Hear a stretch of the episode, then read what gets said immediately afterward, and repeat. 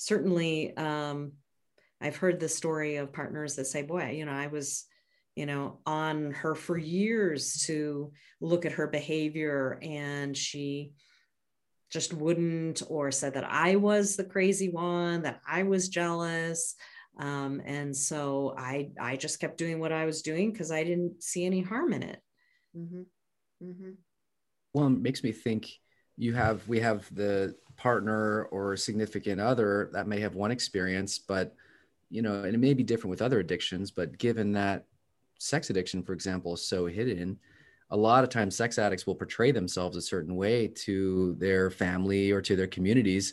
So, you know, maybe the partner has one sense of this person, but then everybody else get got to know a different person. They don't see what's underneath all that. So they, they portray themselves as the pillar of the community charming or very you know successful and and a nice guy or something. And and yet that's not what the partner is experiencing through the betrayal. So sometimes when this comes out i mean I, I don't know what you would all say but this becomes another wave of trauma for partners of of addicts particularly sex addicts that they you know they say this is what my my significant other is doing and it's it's terrible and it's it's really harmful to me. And yet everyone's like no no no that they would never do that. That's this that can't be that person. That's not that's not them. So this happens all the time right? Mm-hmm. do you guys experience that too?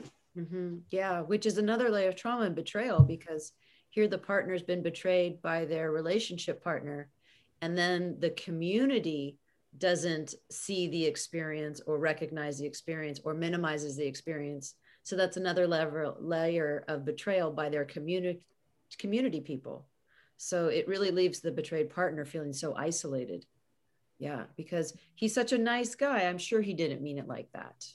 I'm sure that didn't happen the way you're saying.